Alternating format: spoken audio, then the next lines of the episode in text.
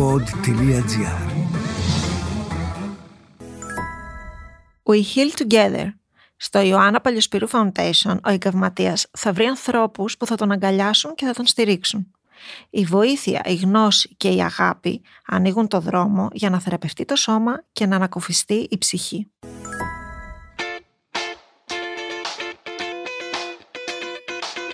Δύναμη, μαχητικότητα, πάθος. Άνθρωποι που στις ανατροπές της ζωής απαντούν με θέληση, αισιοδοξία και χαμόγελο. Προσωπικότητες που εμπνέουν και γίνονται παράδειγμα προς μίμηση. Είμαι η Ιωάννα Παλιοσπύρου και σε αυτό το podcast φιλοξενώ πρόσωπα που γράφουν τη δική τους δυνατή αφήγηση ζωής. Γεια σας ακόμη μια φορά μαζί και σήμερα στην παρέα μας έχουμε τη χαρά να είναι ο κύριος Χρανιώτης Γιώργος, δημοφιλής ηθοποιός, κατά κύρια βάση και πολλά ακόμα. Γιώργο μου καλώς ήρθες. Καλώς σε βρίσκω Ιωάννα. Θα κάνουμε μια συζήτηση με αφορμή ένα αυτοάνωσο που έχει πει δημοσίως ο Γιώργος ότι έχει και θα μιλήσουμε με αφορμή αυτό γενικά για τις δερματοπάθειες που πάρα πολλούς ανθρώπους τους απασχολούν αλλά γενικά είναι λίγο δύσκολο κάποιος να ανοιχτεί και να το επικοινωνήσει. Εσύ το νιώθεις αυτό; Όχι. Δεν, νιώθω ότι υπάρχουν πολύ πιο γενναίοι άνθρωποι από εμένα, όπως εσύ, ας πούμε. Έχεις κάνει πολύ πιο γενναία πράγματα από ό,τι έχω κάνει εγώ. Υπάρχουν άνθρωποι, θυμάμαι στη δεκαετία του 80, ο Magic Johnson, ο οποίος είχε διαγνωστεί με AIDS και το μοιράστηκε. Θέλω να πω ότι όταν μοιραζόμαστε μερικές φορές κάποια πράγματα τα οποία είναι πολύ προσωπικά μας και πολλές φορές και παρεξηγήσιμα, υπάρχουν διάφορες βαθμίδες. Νομίζω το outing που έκανα εγώ θα έπρεπε να το κάνει ο κάθε άνθρωπος που έχει ψωρίαση, όχι για κανέναν άλλο λόγο, αλλά για να βάλει λίγο τα πράγματα στη θέση τους, για να αρχίσει να μαθαίνει ο κόσμος τι ακριβώς είναι αυτό το αυτοάνωσο, αν σε ταλαιπωρεί, πόσο σε ταλαιπωρεί, τι μπορείς να κάνεις γι' αυτό, αν μπορείς να απευθυνθείς στη δυτική ή στην ανατολική ιατρική, τι μπορείς να κάνεις για τον εαυτό σου και τελικά να ζήσεις ειρηνικά. Άρα με το να το επικοινωνεί κάποιος το αποκωδικοποιεί με έναν τρόπο και για τον εαυτό του αλλά και για τους άλλους. Ειδικά σε έναν άνθρωπο που είναι αυτό που λέμε επώνυμος γνωστός, δεν ξέρω. Κάπως έχω την αίσθηση ότι το συγκεκριμένο πράγμα οφείλει να το επικοινωνήσει για να αρχίσει να μαθαίνει και άλλους κόσμους που είτε φοβάται ότι μπορεί να νοσήσει είτε έχει αντιμετωπίσει άθελά τον ενδεχομένως ρατσιστικά έναν άνθρωπο που νοσεί είτε επειδή θα το αποκτήσει να ξέρει κάποια πράγματα. Έχω λάβει πολλά μηνύματα στα social media και μου γράφανε άνθρωποι είτε από απορίες που είχαν είτε που θα απευθυνθούν είτε πόσο άσχημα αισθανόντουσαν φυσικά έχει να κάνει και με την έκταση της ψωρίασης αν είσαι γεμάτος ναι, βλέπεις. πράγματα. Αυτό εννοώ, γιατί και εγώ πριν ε, μου συμβεί η επίθεση, δεν είχα ξαναδεί άλλον άνθρωπο ας πούμε, με έγκαυμα ή γενικότερα με μια δερματοπάθεια. Από τη στιγμή βέβαια και μετά που συνέβη, συνεχώς και μου μιλάει ο κόσμος. Οπότε έχω γνωρίσει περισσότερους άνθρωπου και εννοείται και με τη δική μου πάθηση. Αλλά αυτό λέω ότι έχω την εντύπωση ότι αν δεν είσαι μέσα στο πρόβλημα, κάπως δεν ξέρω, είναι σαν να μην το βλέπεις και στους άλλους γύρω σου. Φαντάζομαι ναι. Παρ' όλα αυτά, όταν αρχίζεις να το επικοινωνείς αυτό το πράγμα, κάπως έρχεσαι λίγο πιο κοντά, δεν θα πω με το πρόβλημα, αλλά με την εμπειρία Γιατί εγώ πιστεύω ότι όλα αυτά τα πράγματα είναι εμπειρίες. Είναι πράγματα που μπορούμε να τα αξιοποιήσουμε, είναι πράγματα που μπορούμε να τα χρησιμοποιήσουμε. Εγώ πολλές φορές λέω ότι ευγνωμονώ την ψωρίασή μου και το εννοώ. Δεν το λέω έτσι με μια διάθεση αντίστοιχη με αυτό που λέμε το κάθε εμπόδιο για καλό. Μερικά εμπόδια είναι για να ξεπερνιόνται, μερικά είναι αξεπέραστα. Η ψωρίαση, έτσι για να είμαι πιο συγκεκριμένος, για μένα δεν ήταν ένα ξεπέραστο εμπόδιο. σα ίσα μου έβαλε κάποια όρια στη ζωή μου. Στα όρια του πόσο θα πίνω, το τι θα πίνω, τι θα τρώω, πόσο θα κοιμάμαι.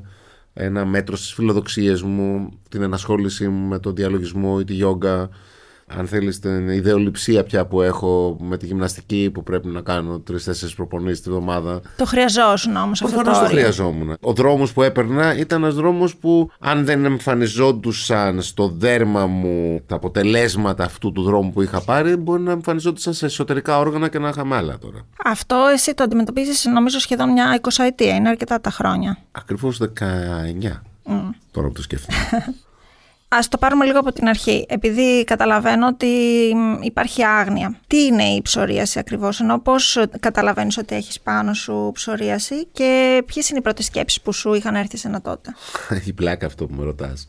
Πολύ, γιατί η ψωρίαση είναι ένα αυτοάνωσο νόσημα το οποίο είτε οφείλεται σε κληρονομικούς λόγους, δηλαδή ο μπαμπάς μου είχε λίγη ψωρίαση και μπορεί να επιδεινωθεί ή αν θέλεις να ξυπνήσει ας πούμε, να ενεργοποιηθεί αν κάτι συμβεί στη ζωή σου.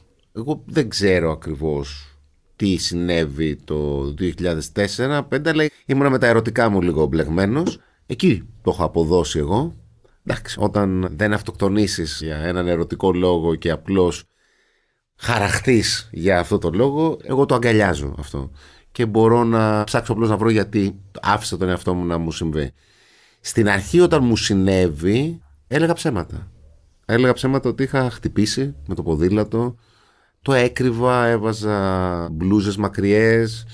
Θυμάμαι πόσο είχα σοκαριστεί όταν είχα πάει στο γιατρό μου τον Παπαδόπουλο τον τερματολόγο μου και μου είπε ότι έχεις ψωρίαση. Δεν θέλησα να πληροφορηθώ, να μάθω περισσότερα. Κάπως λίγο το έθαψα. Ήρθε η άρνηση που είναι ναι, η πρώτη αντίδραση. Ήρθε η άρνηση και το ψέμα κιόλας. Κάπως, δεν έχω τίποτα.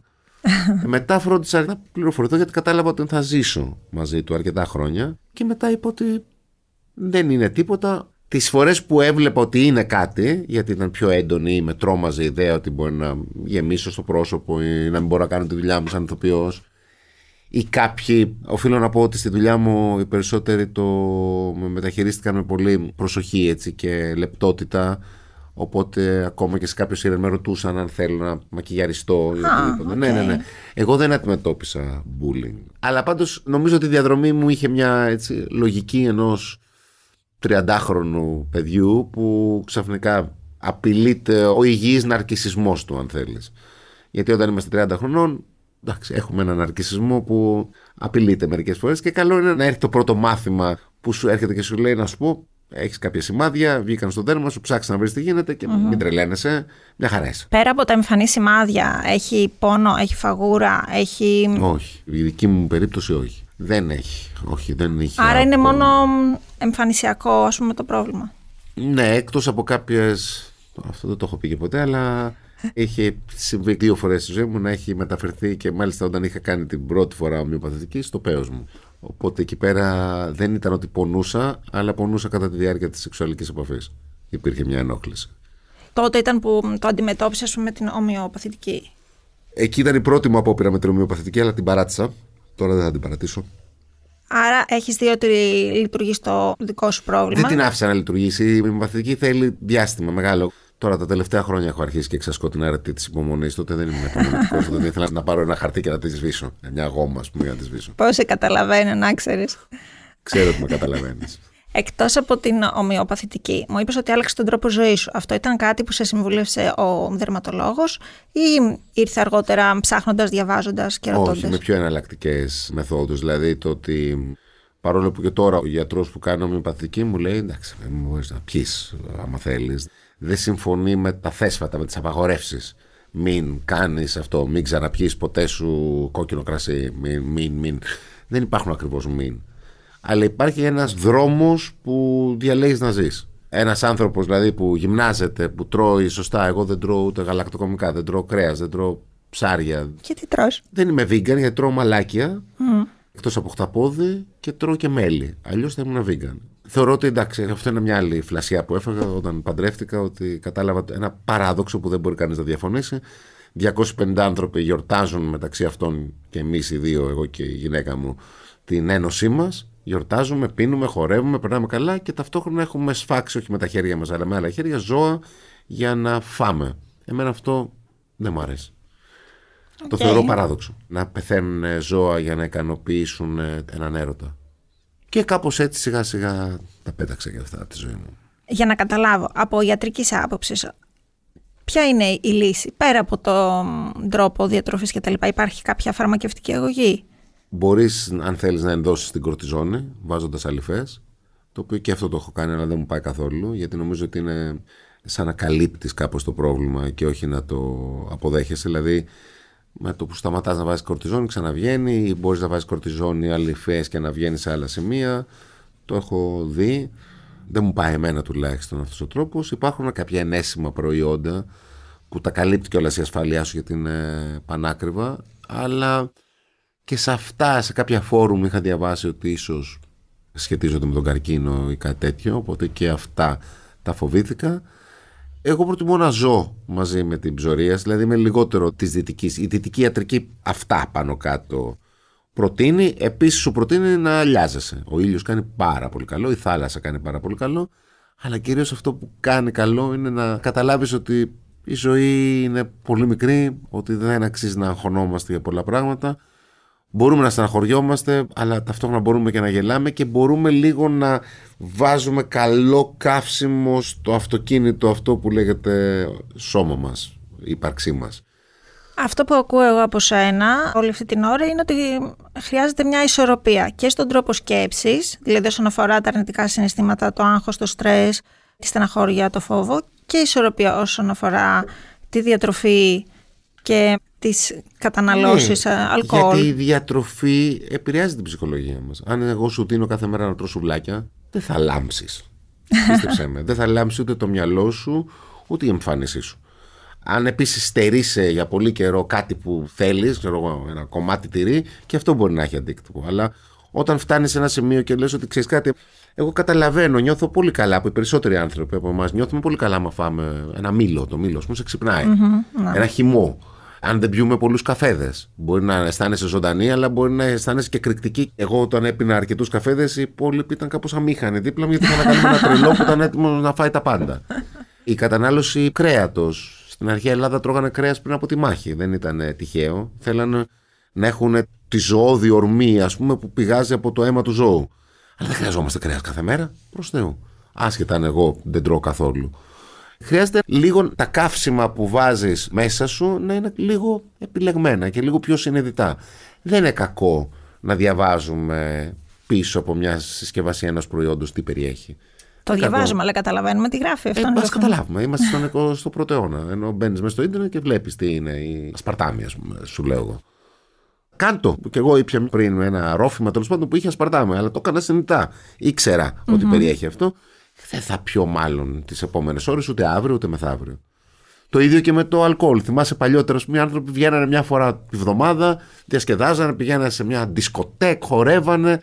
Αλλά δεν γινόταν κάθε μέρα. Mm-hmm. Κάπως νομίζω η εποχή μας είναι το fast food και της ευτυχίας. Σου λέει ότι ναι, πρέπει να έχεις πολλά λεφτά, πολύ φαγητό, πολύ τέτοιο, πολύ ζάχαρη, πολλά γλυκά, πολλά σπίτια, πολλά, πολλά, πολλά και στο τέλος ξέρεις, δεν ξέρεις ακριβώς τι να τα κάνεις όλα αυτά τα πολλά, ενώ μπορείς να έχεις πιο λίγα και να τα εκμεταλλεύεσαι. Έχεις δίκιο. Λοιπόν, άκου τώρα κάτι ενδιαφέρον. Ένα από τα πράγματα που εγώ έχω ψάξει και έχω δει να λειτουργεί πάνω μου, γιατί το έγκαυμα είναι μια δερματοπάθεια, κατά κάποιον τρόπο, είναι τα ιαματικά λουτρά. Ναι. Ναι. Που όμως δεν έχουμε στην Ελλάδα τα συγκεκριμένα αυτά που έχω δει αποτέλεσμα. Εγώ πηγαίνω στη Γαλλία και κάνω. Όποτε πηγαίνω όμως, πάντα συναντώ ανθρώπους με όλων των ειδών της δερματοπάθειε από όλα τα μέρη του κόσμου και ενώ από Αμερική, από Αυστραλία έρχονται, ταξιδεύουν για να επισκεφτούν τα συγκεκριμένα κέντρα. Και μου έχει κάνει τρομερή εντύπωση. Πρώτον, το ότι όντως λειτουργούν και έχω δει αποτέλεσμα εγώ σε μένα που εντάξει, η δική μου περίπτωση είναι πάρα πολύ δύσκολη, αλλά έχω δει και ανθρώπους με ψωρίαση, με ηχθίαση. Πρώτη φορά την ακούω την ηχθίαση. Δεν ναι. ξέρω, δεν ξέρω. Ναι, είναι νομίζω αρκετά κοντά στη ψωρίαση. Okay. Και βλέπουν αποτελέσματα. Και ξέρεις, τώρα είμαστε Ελλάδα-Γαλλία και στην Ελλάδα δεν έχουμε ιδέα για αυτό το πράγμα. Επίσης είμαστε Ελλάδα. Ε, Προηγουμένως μιλούσαμε για την Ικαρία. Στην Ικαρία ναι. υπάρχουν λουτρά. Υπάρχει ένα μέρος που λέγεται Λευκάδα στην Ικαρία και είναι ακριβώς για ανθρώπους που πάσχουν από ψωρίαση. Α, είναι για την ψωρίαση. Ναι, ναι, ναι. Είναι πάρα πολύ ευεργετική. Είναι μια πηγή που είναι καυτό νερό μέσα στη θάλασσα. Πηγάζει... Το έχεις δοκιμάσει όμως; Βέβαια. Το έχω δοκιμάσει μέρα και βράδυ κτλ. Αλλά όποτε πάω στην Ικαρία προτιμώ να πάω να κάνω λίγο σερφ γιατί είναι λίγο μακριά. Οπότε δεν την επισκέπτομαι μια-δύο φορές το 15 ημέρο. Να. Θα μπορούσα να πηγαίνω πιο συχνά. Θα μπορούσα να κάτσω 10 μέρες εκεί και να κάνω δουλειά. Ξέρω ότι έχεις ένα γιο. Σωστά. Mm. Πόσο είναι, Τριών. Σε έχει απασχολήσει καθόλου όσον αφορά το θέμα της κληρονομικότητας σε σχέση με το αυτόνος; Όχι πολύ. Στη χειρότερη περίπτωση, αν και να εκδηλωθεί ψωρίες στον Αλέξανδρο ξέρω να του πω μερικά πράγματα και επίσης ξέρω σε ποιους θα απευθυνθώ για να του πούν ακόμα περισσότερα και πιο εξειδικευμένα Οπότε, όχι, δεν εύχομαι το παιδί να έχει ψωρίαση, αλλά εύχομαι να έχει αυτό που το αξίζει. Και νομίζω ότι και εγώ έχω μια πολύ ωραία ζωή και ο Αλέξανδρος θα έχει μια πολύ ωραία ζωή, είτε με ψωρίαση είτε όχι. αυτό είναι σίγουρο. Επειδή υπάρχουν πάρα πολλοί άνθρωποι και κυρίως είναι γυναικείο πρόβλημα, νομίζω, το θέμα της δερματοπάθειας. Αν κάποια γυναίκα έχει λεύκη ή αν έχει την ψωρίαση ή αν έχει, ξέρεις, όλα αυτά τα πράγματα που φαίνονται στο δέρμα μιας γυναίκας. Δεν είναι θέμα φίλου, αλλά νομίζω και εσύ συμφωνείς ότι ίσως οι γυναίκες έχουμε πιο πολλούς ενδιασμούς. Έχετε και εσείς οι γυναίκες και καλά κάνετε. Εμείς δυστυχώς ζούμε σε μια κοινωνία που είναι λίγο πιο ρατσιστική απέναντι σε εσάς. Δηλαδή, εμείς αρκεί να είμαστε εγωιτευτικοί. Εσείς θέλουμε να είσαστε και ωραίε. Τέλειες, όχι ωραίες. Το τέλει δεν το καταλαβαίνω εγώ, γιατί τώρα με την πλαστική χειρουργική βλέπεις γυναίκες που έχουν μια ιδέα για την τελειότητα και απλώς χάνουν την προσωπικότητά τους και το χαρακτήρα τους. Και εγώ αυτό το θεωρώ εγκληματικό. Τη μοναδικότητά τους, έχεις ναι, δίκιο. Επειδή ακριβώς είμαστε άνθρωποι, η φύση της ανθρώπινης ύπαρξης βασίζεται στις ατέλειες. Mm-hmm. Γι' αυτό νευριάζω πολύ με τους ανθρώπους που δεν ζητάνε συγγνώμη. Αν δεν ζητάς συγγνώμη, δεν έχεις φιλοσοφικά και υπαρξιακά δεχτεί ότι είσαι ατελής. Είμαστε άνθρωποι, κάνουμε βλακίες συνεχώς. Το ίδιο λοιπόν και το σώμα μας και το πρόσωπό μας, καλό είναι να τις κρατήσουμε μερικές χαριτωμένες και ιδιαίτερες προσωπικές βλακίτσες. Κάποια πράγματα που ο Θεούλης δεν τα έκανε απόλυτα συμμετρικά. Δεν χρειάζεται να εκπαιδευόμαστε και να φτιάχνουμε το σώμα μας και το πρόσωπό μας μόνο με άξονα τη συμμετρία, αλλά και τη μοναδικότητα. Συμφωνώ το ίδιο ήθελε μπορεί να το δώσει ένα καλλιτέχνη, είναι πλακώδε. Σε είδα στην παράσταση και ήσουν ατέλειος. Δώσ' μου ένα άλλο επίθετο. Τέλειος δεν ήμουν σε καμία περίπτωση, θα ήμουν ένα ρομπότ για να ήμουν ατέλειος. μπορεί να ήμουν συγκλονιστικός, μπορεί να ήμουν σπάνιος, μπορεί να ήμουν ιδιαίτερος, μπορεί να ήμουν κακός, μπορεί να ήμουν καλός, αλλά τέλειος, σε παρακαλώ πολύ, δεν θέλω να είμαι. Με τρομάζει. Νομίζω ότι θα βγουν ηλεκτρόδια από μέσα μου. Τι θα συμβούλευες έναν νέο άνθρωπο που έχει ένα πρόβλημα στο δέρμα του, στην εμφάνισή του, πώς να το διαχειριστεί κυρίως ψυχολογικά; Γιατί και όλη αυτή η έκθεση τώρα που έχουμε στα social media, αν το 2004 που το ανακάλυψες εσύ ήταν στο ένα η δυσκολία να το δείξεις και να, ξέρεις, να βγάλεις την μπλούζα σου, τώρα είναι επί 100 να το κάνει κάποιος, φαντάζομαι. Είναι δύσκολη ερώτηση αυτή. Δεν ξέρω, ρε παιδί μου, αν το έχεις ξανανιώσει κι εσύ. Α το πάω σε σένα. Μπήκες μέσα, δεν σε είχα ξαναδεί ποτέ και λέω: Κοίτα, τι ωραίο κορίτσι είναι αυτό που μπήκε μέσα. Και φαντάζομαι ότι δεν είμαι ο μόνος που το έχω πει. Και φαντάζομαι υπάρχει και η άλλη πλευρά που μπορεί όλο αυτό το σημάδι που έχεις να τους φοβίζουν περισσότερο για το τι νιώθεις εσύ, όχι για το τι νιώθουν οι ίδιοι. Άρα λοιπόν, εγώ το μόνο που μπορώ να τους συμβουλέψω, το μόνο που μπορώ να πω, είναι να βρίσκονται με ανθρώπους που τους βρίσκουν όμορφους. Και το όμορφους εννοώ μέσα έξω. Γιατί εγώ όταν βρίσκομαι με ανθρώπους που δεν διακρίνουν την όποια ομορφιά μου, την όποια ομορφιά διαθέτω εσωτερικά, ενεργειακά, το οποίο πολλές φορές αποτυπώνεται και στο εξωτερικό, τότε δυσφορώ, δεν περνάω ωραία. Δεν θέλω να βρίσκομαι με τέτοιους ανθρώπους, δεν θέλω αυτά τα καχύποπτα βλέμματα που και εσύ έχεις συναντήσει, αυτά τα βλέμματα, τα κακά, τα αρνητικά, τα τοξικά. Δεν θέλω να τα γνωρίζω. Θέλω λοιπόν ανθρώπους το παραδέχομαι. Είναι μια προσωπική μου ίσως ανασφάλεια, αλλά θέλω να την κρατήσω. Θέλω να βρίσκομαι με ανθρώπους που με κάνουν να αισθάνομαι όμορφος, ωραίος, επαρκής. Άρα λοιπόν το μόνο που μπορώ να κάνω είναι να βρουν τον τρόπο να κοιτιούνται στον καθρέφτη και να τους αρέσει αυτό που βλέπουν. Και σε αυτό βοηθάνε ο περίγυρός σου, αλλά σίγουρα και αυτό σου. Κυρίως αυτό.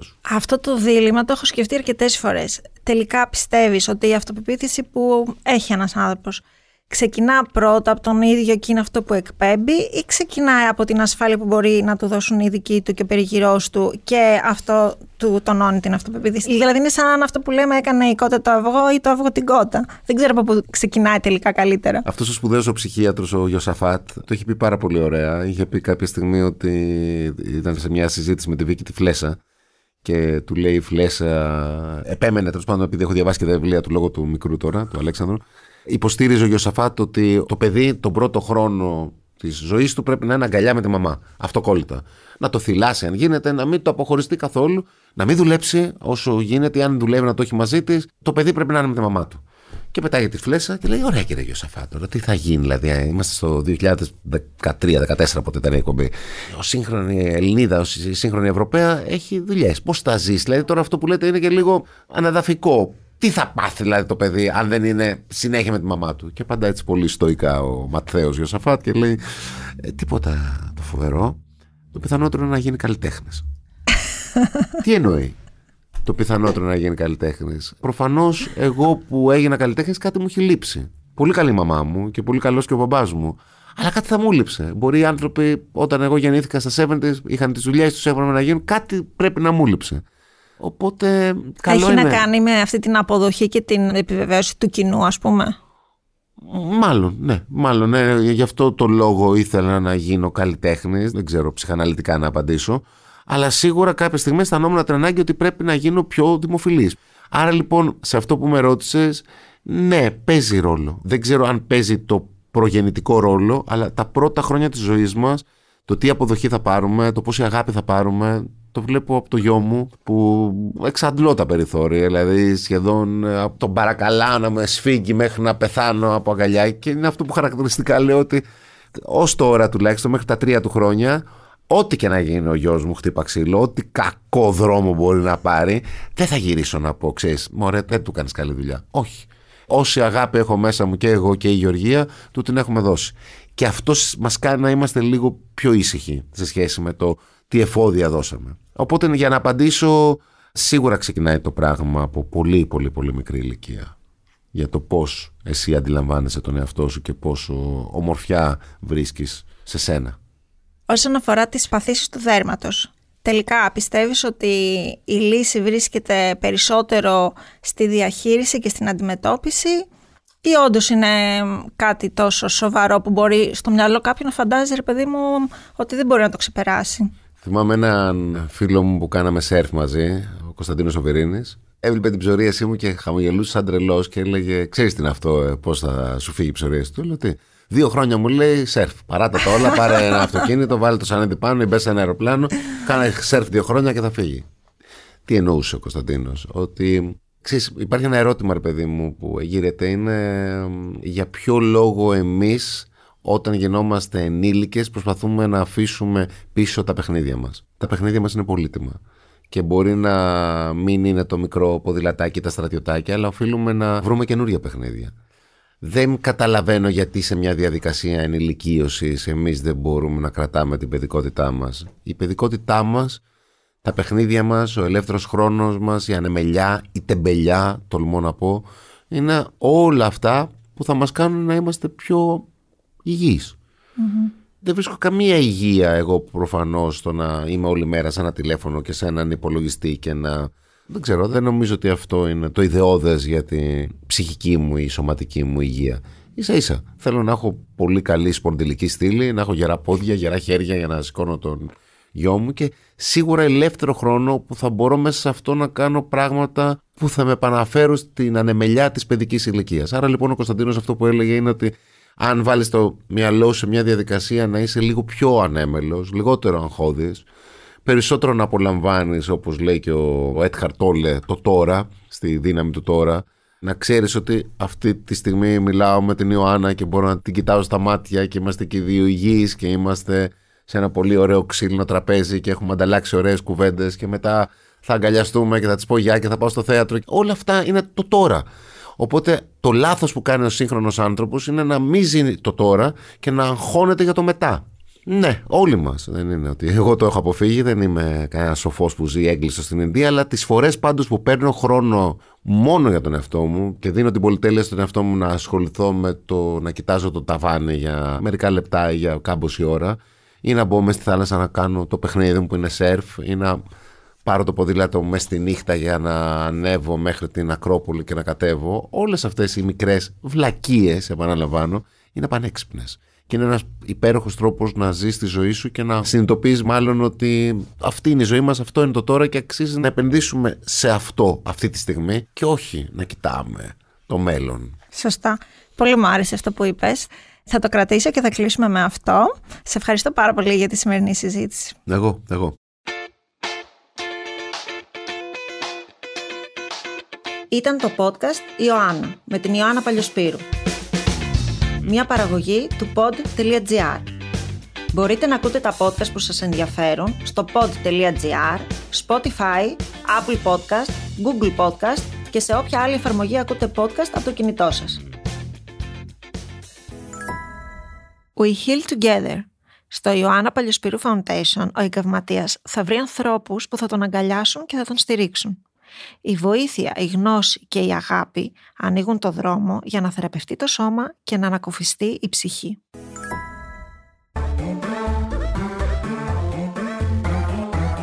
Pod.gr. Το καλό να ακούγεται.